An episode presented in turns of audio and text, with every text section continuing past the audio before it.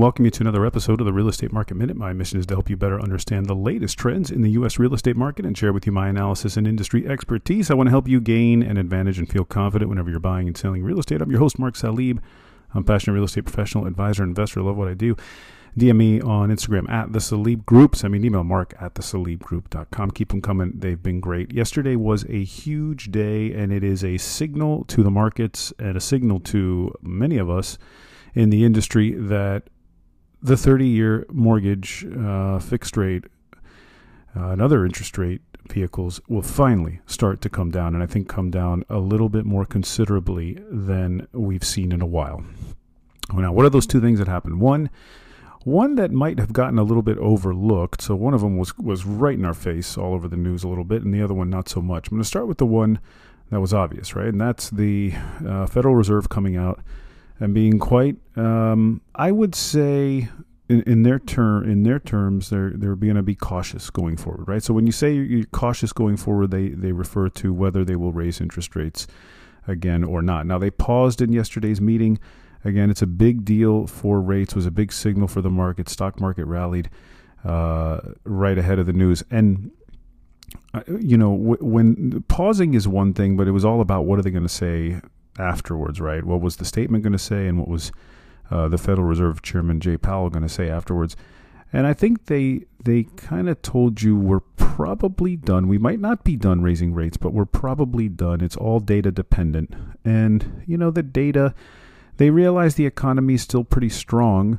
Um, it hasn't weakened that much. They they re- they sort of indicated that you know the the consumer balance sheet or the typical balance sheet of the American and the savings they have is still p- pretty decent. You know, so from a consumer perspective, you know, money's still getting spent and circulating uh, in the economy, and unemployment is low enough.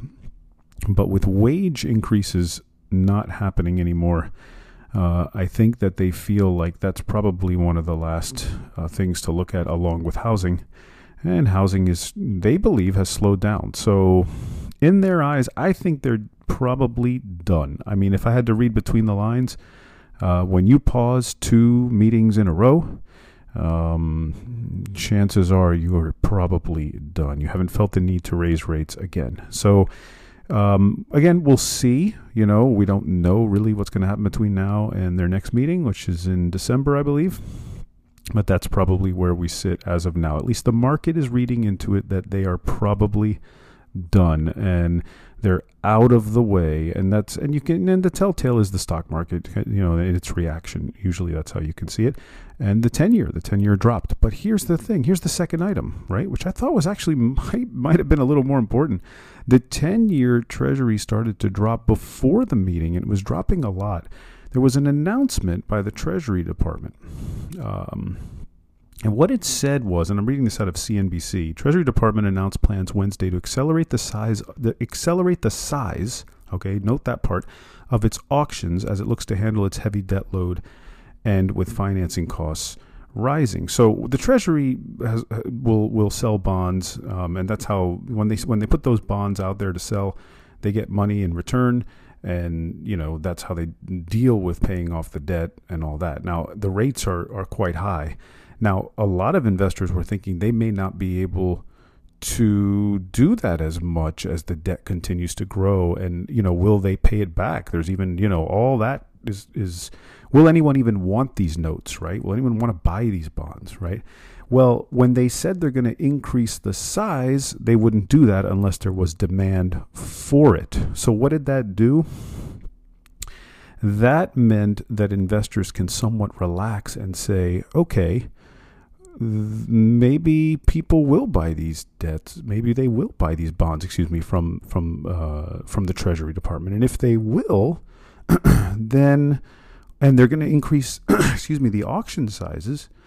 Well, then they can basically, essentially, tell everyone, look, we're good. We're good. We know there's demand.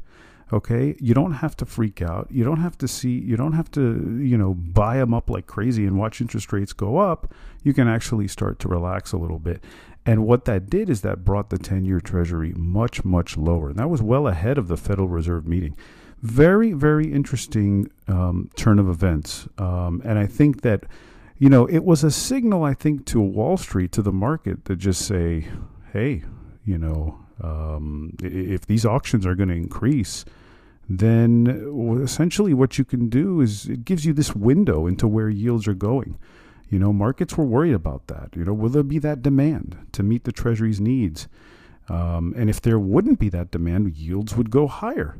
And that would cause that financial distress. But in reality, it is there. So, anyway, this was a really big announcement. I think those two things yesterday are why you saw yields come down. And I also think those two things were big enough to, I think, see yields come down for a, a, good while, stabilize and come down for a good while. I don't think this will be a short lived event, which I think then you will see the 30 year mortgage fix come down and come down pretty precipitously here in the next few months. All right, that's it for me today. As always, if you have questions, need advice about your situation, go ahead and DM me on Instagram at the Salib Group. Don't forget to leave a rating for the show. Subscribe to help others find the show and be informed and educated about the real estate market just like you. See on the next Real Estate Market Minute podcast.